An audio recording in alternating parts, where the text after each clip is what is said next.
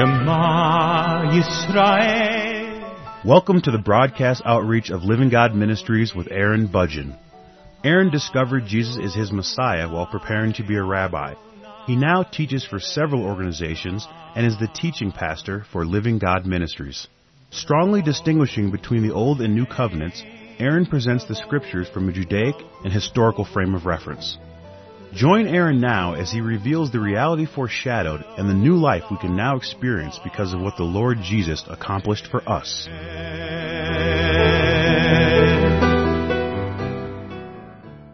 I have been presenting a series of broadcasts on the subject of prayer, and today's program is a continuation of the previous broadcast. Now, in the previous broadcast, I was explaining that there really is no way that I can speak about the subject of prayer from a detailed point of view. There's no way that I can really address this subject in detail by telling you this is how you pray, this is how you don't pray, these are things to pray about and these are things that are not to pray about, this is how you get your prayers answered and this is how you don't get your prayers answered. There's no way that I can really do that because prayer is an individual experience that everyone has personally with their God. And so there's no way that I can really address this from a specific point of view. I can only address this subject from a general point of view. And so today I thought that I would address some common passages that come up when people are considering the subject of prayer and just address some of the fine points that are in these passages to perhaps give you some greater insight into this subject. I'd like to begin with John chapter 14 verses 11 through 17. In John chapter 14 beginning in verse 11, the Lord Jesus said, Believe me that I am in the Father and the Father in me or else believe me for the sake of the works themselves. Most assuredly I say to you, he who believes in me, the works that I do, he will do also. And greater works than these he will do, because I go to my Father. And whatever you ask in my name, that I will do, that the Father may be glorified in the Son. If you ask anything in my name, I will do it. And so when people read this passage, they think, well, my goodness, look at this. The Lord Jesus has said that whatever we ask of Him, whatever I ask, He will do it. And so we'll sit down with our extremely long list of things that we would like Him to do, and we start asking Him and asking Him and asking Him, would you do this? Would you do this? Would you do this? And in many cases, a person's prayer life is described in this way, that a person will sit down with their list of things to pray for, and they pray to their Father in the name of Jesus, assuming that whatever they ask they will get, whatever they ask the Lord to do for them, He will certainly do. And I understand that because when you look at this passage, it's very easy to make that assumption. And so people start asking for new cars, and they start asking for jobs, and they start asking for other kinds of blessings in their life. They start looking for a spouse, or they'll ask for a house, they'll ask for all kinds of things expecting that the Lord is going to give them exactly what they were asking for. But it's important to read this and understand what he was referring to in the context of the passage that this is described in. It's very important to see that, and that's why I started out in a few verses above to at least establish some better context. What the Lord Jesus is saying is that we are to believe Him, and if we're not going to believe in Him, then we should at least believe in Him on the basis of the works that He is performing. The works that He was performing in His ministry were some very powerful and very profound works. They were definitely very important works, and they all had a very distinct purpose. But there were some incredible things that He was doing. He was raising people from the dead. He was healing people of sicknesses and diseases and infirmities that they quite likely would have never been healed from in any other way. The Lord Jesus was performing many miracles, many miracles that are without question miracles of God. He was encouraging people to believe in Him if not for what He was saying, if not for the truth that was being conveyed by Him or if not for the basis of the truth of the scriptures, would they at least consider the works that he was performing and allow them to be a testimony to the truth of what he was saying, to the truth of who he really was, who he really is, and that people would subsequently believe in him at least because of that. Which is obviously not the best way or the best reason to believe in him, but it certainly is a start. At least it is something. But then he says something very, very interesting, and that is found in verse 12 where he says, Most assuredly I say to you, he who believes in me, the works that I do, he will do also, and greater works than these he will do, because I go to my Father. If this is true, then what would be the works that would be performed? Should we expect to heal lepers? Should we expect to raise people from the dead? Should we expect to do many of the other miracles that the Lord Jesus was performing? Should we expect these things? Should we be doing these things on this basis? He says that we would be doing the similar works and yet greater works than he was doing. Can you imagine that? Of all the incredible works that the Lord Jesus was able to do, that he was doing, that the Heavenly Father was doing within and through him, could you imagine any other greater works that could be performed beyond that? Well, we do know that through the history of the church, there are many examples, many testimonies that have been conveyed of people of God, people who are Christians, born again believers, who do live a life of dependency on the Lord Jesus. There are many testimonies and many examples where many phenomenal works have been performed, many things have been done, many of which are similar to what the Lord Jesus had done when he was here doing his ministry on earth. And so we have examples that we could look to, that we could examine in order to give evidence that this is a prophecy that the Lord Jesus gave and certainly has been fulfilled. But what about the greater works? What would these greater works be? How could we identify them? How would we describe them? What would they be like? Well, in short, I sincerely believe that the greater works that he was referring to are definitely the works, the issues, the miracles that have to do with the transformation of a person. The transformation and change that occurs within a person, within our hearts, within our very being, within our character. These are greater works because when the Lord Jesus was performing His ministry, when the Lord Jesus was walking on this earth and He was preaching and teaching and guiding and leading people, there was no opportunity really for people to experience a transformation of who they were on the basis of their relationship with God because for this to occur, it is mandatory, it is absolutely necessary for a person to be born again of the Spirit. It's necessary for you to be resurrected from the dead, resurrected from among the dead here on earth, those who are born into this world spiritually dead without the Spirit of God indwelling within them. It is necessary for you to be completely born again, born anew, born from above, born of God, so that you can begin to live a new life from being born again not just being born into this world from your parents, but being born anew from the very Spirit of God.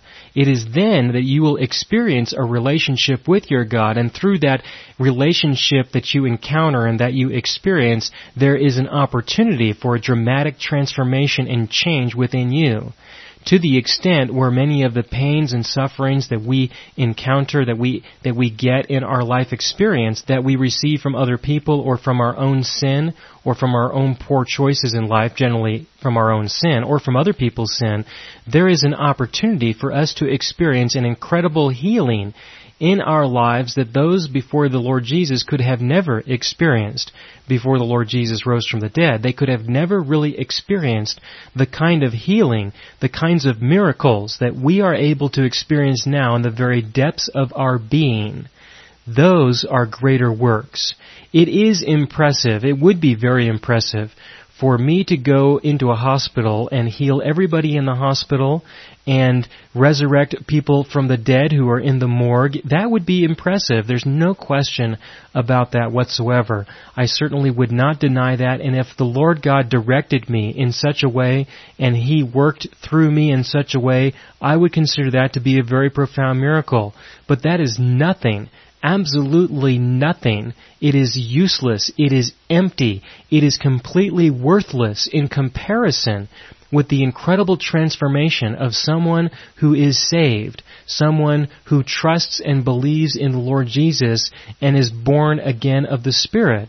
Those things are nothing in comparison with the transformation of a person who is resurrected through the restoration of the spirit of life that had been lost in Adam so that they can live eternally in the presence of their God and experience a relationship with Him eternally throughout the rest of eternity. There is no comparison to that. And I certainly do not want to minimize that in any way whatsoever. And so when I'm able to convey the truth of God to someone to the extent where they are able to receive it, and the Holy Spirit testifies within them that such that has been said is definitely true, and this sets them free from the bondage that they have been bound in for who knows how long, when they experience the freedom from this and the subsequent transformation that a person will experience as they live in accordance with this truth, that is a greater miracle. That is a miracle that cannot be compared with. There is no comparison for that kind of a miracle. It is something that only God Himself can do, regardless of what I do or what anybody else does. That is the kind of miracle that He does and the only thing that is left for us is to be thankful for the privilege of being involved with Him to be participants so that He could use us in such a way that someone else's life could be transformed and changed to the extent where they will experience an individual personal relationship with Him, not necessarily with us. That's, that's the important thing to understand is that, is that this is about people growing in their God not growing in somebody else, regardless of who does the miracle, how it's done, in what way, what they believe, what they don't believe, how much sin is in their life, how much sin is not in their life.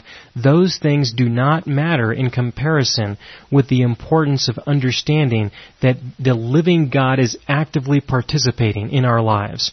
When we live a life of dependency and trust in Him, and we are attentive to Him, He is going to guide us and lead us, which means that He is going to put these things on our hearts.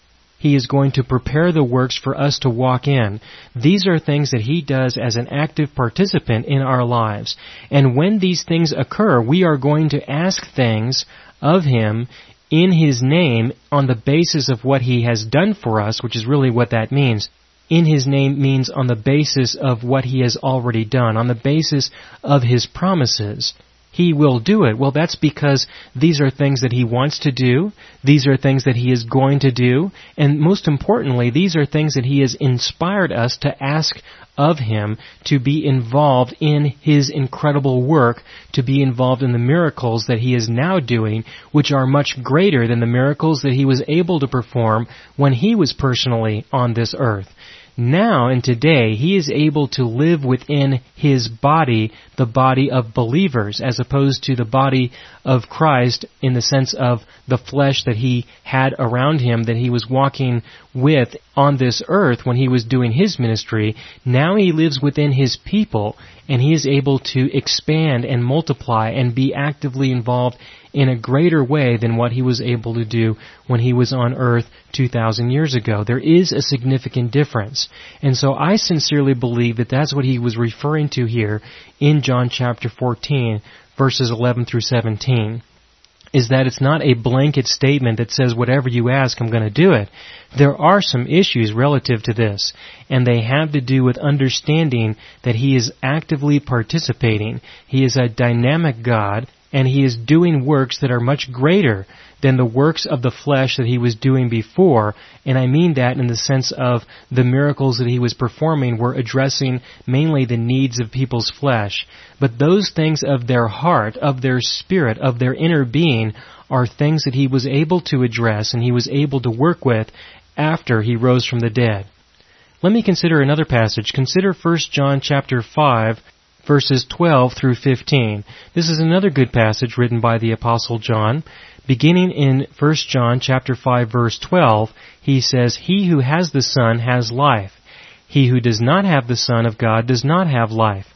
These things I have written to you who believe in the name of the Son of God that you may know that you have eternal life, and that you may continue to believe in the name of the Son of God. Now this is the confidence that we have in Him, that if we ask anything according to His will, He hears us. And if we know that He hears us, whatever we ask, we know that we have the petitions that we have asked of Him. Now people will look at this and they will say, well, this means that as long as we ask according to His desire, as long as we ask things that we know He wants, we know that He desires, then He's going to do that. And so the solution for your ineffective prayer life is what a lot of people will will describe it as, and I certainly don't believe that anybody's prayer life is ineffective. That certainly isn't the issue but people will describe it that way, and this is very unfortunate and very deceptive in a lot of ways, I sincerely believe. But what people are saying is that, well, as long as we pray according to His will, or if we pray something and we're not certain as to whether or not it really is in His will or in His desire, is what they mean by that, or whether He wants to do that, or whether He intends on doing that, then as long as you end the prayer with something that sounds like, only if this be your will, well then you should be okay, because we don't want to have the risk of asking for something that He doesn't want, because if we do that, then He might give us what it is that we're asking for, and the results could be catastrophic. There are a lot of people that teach that, and there are a lot of people who believe that, and it's really unfortunate. I really don't see that personally at all, but that's what people do believe, and so I wanted to at least give the opportunity to convey that and let you know that that does exist, that that is a perspective that people have. But the most important thing I believe to understand is that in this passage in scripture, 1 John chapter 5 verses 12 through 15, it's not talking about that at all. It's not talking about his desire in the context of his will. What he's talking about here is he's talking about life. He's talking about the life of God. He's talking about salvation. This is the life of God that is to be restored to humanity, that humanity lost in the Garden of Eden when we sinned by eating from the wrong tree and spiritually dying. I believe that that's what this refers to. This refers to the subject of salvation. And so if we are to understand that, then we can read this in that context and see that this has to do mainly with salvation. And if we know that He hears us whatever we ask, we know that we have the petitions that we have asked of Him, and this is assuming that this is according to His will beginning in verse 14. Now this is the confidence that we have in Him that if we ask anything according to His will, He hears us. Well, in the context of life and in the context of salvation, I personally would not choose the definition of will in this sense in the context of desire, that if we ask anything according to what He wants. I personally believe that a correct interpretation of this is accordance with his will of salvation, in accordance with the description of the inheritance that we have received as a result of his death. Not his desire, but his will in the sense of a description of an inheritance. That we are to live in accordance with what he has given to us already, not in accordance with what we hope to obtain. And so we are to be preoccupied with, instead of trying to obtain things from our God, making petitions in terms of and in context of what we have already received. To grow more in our understanding, knowledge, wisdom, to grow more in our understanding of what we already have. And so when we ask things according to His will, we are asking for greater insight into what we already have, not asking for things that we don't have that we are hoping that we might be able to get from Him. That's a big distinction. That's a major distinction. A lot of people are really focused on this. They don't understand that they have already received everything that they need for life and godliness. And prayer is the primary subject that is presented, that is used in order to distract people and in order to deceive people. Yes, that is the correct word to apply here. People use the subject of prayer to deceive people from the truth that they have already received everything that they truly need. For example, in 2 Peter chapter 1 verse 3, this is 2 Peter chapter 1 verse 3, as his divine power has given to us all things that pertain to life and godliness through the knowledge of Him who called us by glory and virtue, that you have already received all things that pertain to life and godliness. And so this leads us to the most important question then when we're dealing with the subject of prayer. What do we pray for? Why are we praying? Well, I sincerely believe that that's the wrong question because that question makes several assumptions. It makes the primary assumption, as well as many other assumptions, that the purpose of prayer is to ask God for things. That's what it is. That's our opportunity for, to ask Him for a bunch of things. And I just do not see that as prayer at all. Prayer to me is an opportunity to have a personal conversation with your God, to speak with someone who is your best friend, to not just be so preoccupied with simply asking Him for things, oh, gimme, gimme, gimme, gimme, gimme. That is not what prayer is about as far as I can tell in the scriptures. Prayer is not about asking for this or asking for that. Prayer is about experiencing direct communication with your Creator. And certainly I don't want to discourage you from asking Him for things. I ask things of my God all the time. That's not what I mean by that. What I mean is, is that don't exclude the most important aspect of this, and that is to communicate with your God, to speak with Him, and to listen to Him to hear what it would be that he has to share with you. That is what prayer is about. When you go before him and you recognize that you have received already everything that you need for life and godliness. You don't go before your God asking Him for additional things for life and godliness. You ask Him for insights. You ask Him for understandings. You ask Him for direction. You ask Him to show you what you already have. And that is a major paradigm shift in prayer. That is a major change. And this is why I'm bringing up this subject is because a lot of people, when they start to understand what they have already received in Christ, they ask me about this. Well, then how do I pray? What do I pray for? Well, there really is only one thing you have left if you consider it in this context, and that is to be thankful to actually have a time of thanksgiving, to have a time of thankfulness where you take the opportunity to thank God for what He has already given to you, to thank Him for what He has already done for you. There is a big difference between spending all of your time asking Him to do things for you and being thankful for what He has already done for you. There is a major difference, and this is something that is completely ignored in just about every circle of influence that I know of that is devoted to the subject of prayer or considers it to be an important subject enough where they emphasize it quite regularly within their meetings, within their discussions, within what they do and what they teach and how they live. This is an important issue. Consider another passage, and that is John chapter 15, beginning in verse 5.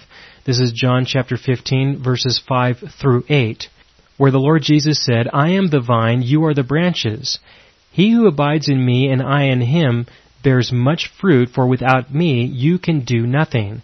If anyone does not abide in me, he is cast out as a branch and is withered, and they gather them and throw them into the fire, and they are burned. If you abide in me and my words abide in you, you will ask what you desire, and it shall be done for you. By this my Father is glorified that you bear much fruit, so that you will be my disciples. Well, people will look at a passage such as this, and there are many passages in the scriptures that are describing prayer in this context, that you just ask whatever you desire and it will be done. And it's assumed that we just need to then be believing Him more. We need to trust that He's going to give us what we want more. That the problem is not necessarily our desires, but the problem is how we approach God in prayer. But that is definitely not the reality. The reality is, is that our desires, especially before we come to know the Lord, are wicked and evil and sinful and who could know the depths of the horridness of our desires? Our desires are definitely not of God. Trust me on this. If you don't believe me, then maybe ask somebody else if some specific desire that you have is that of God or is that not of God. Before you come to know the Lord, that is. After you come to know the Lord, many of these desires still carry over because there is a time of change. There is a time of transformation that happens within a person as we grow in our relationship with God. And this is not something that just happens overnight. This is something that happens as we mature in our faith, where our desires will change. I can say this quite honestly that back before I knew the Lord, in my days of being lost and sinful and wicked and evil, I had certain desires. And today, while many of those desires do come up within me every once in a while, and I do struggle with them, and I am tempted just like any other person is tempted, I understand that, and I'm not going to deny the truth of it.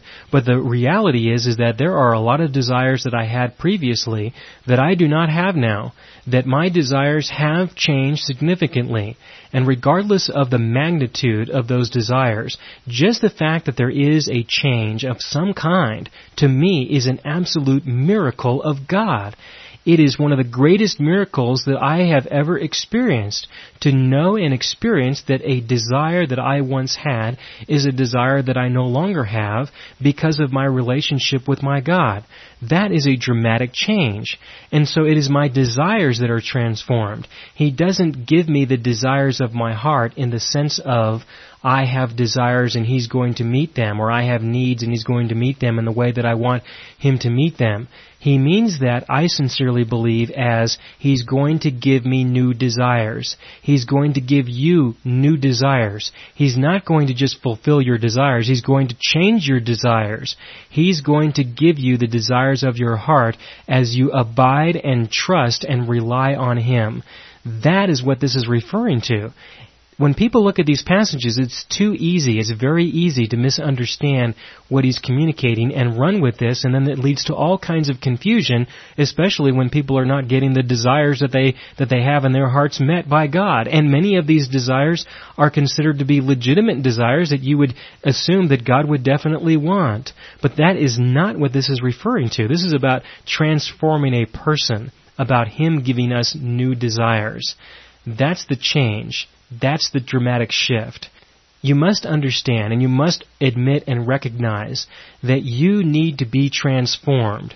You're not basically a good person. You are basically an evil and wicked person, and you need to be transformed and changed by your Creator. That is what this relationship that you have at your disposal is mainly for, is mainly about. This is the experience that we have with our living God, a living experience as we live our lives. That's what prayer should mainly be about. It should be a focus on dependency and trust in our Creator.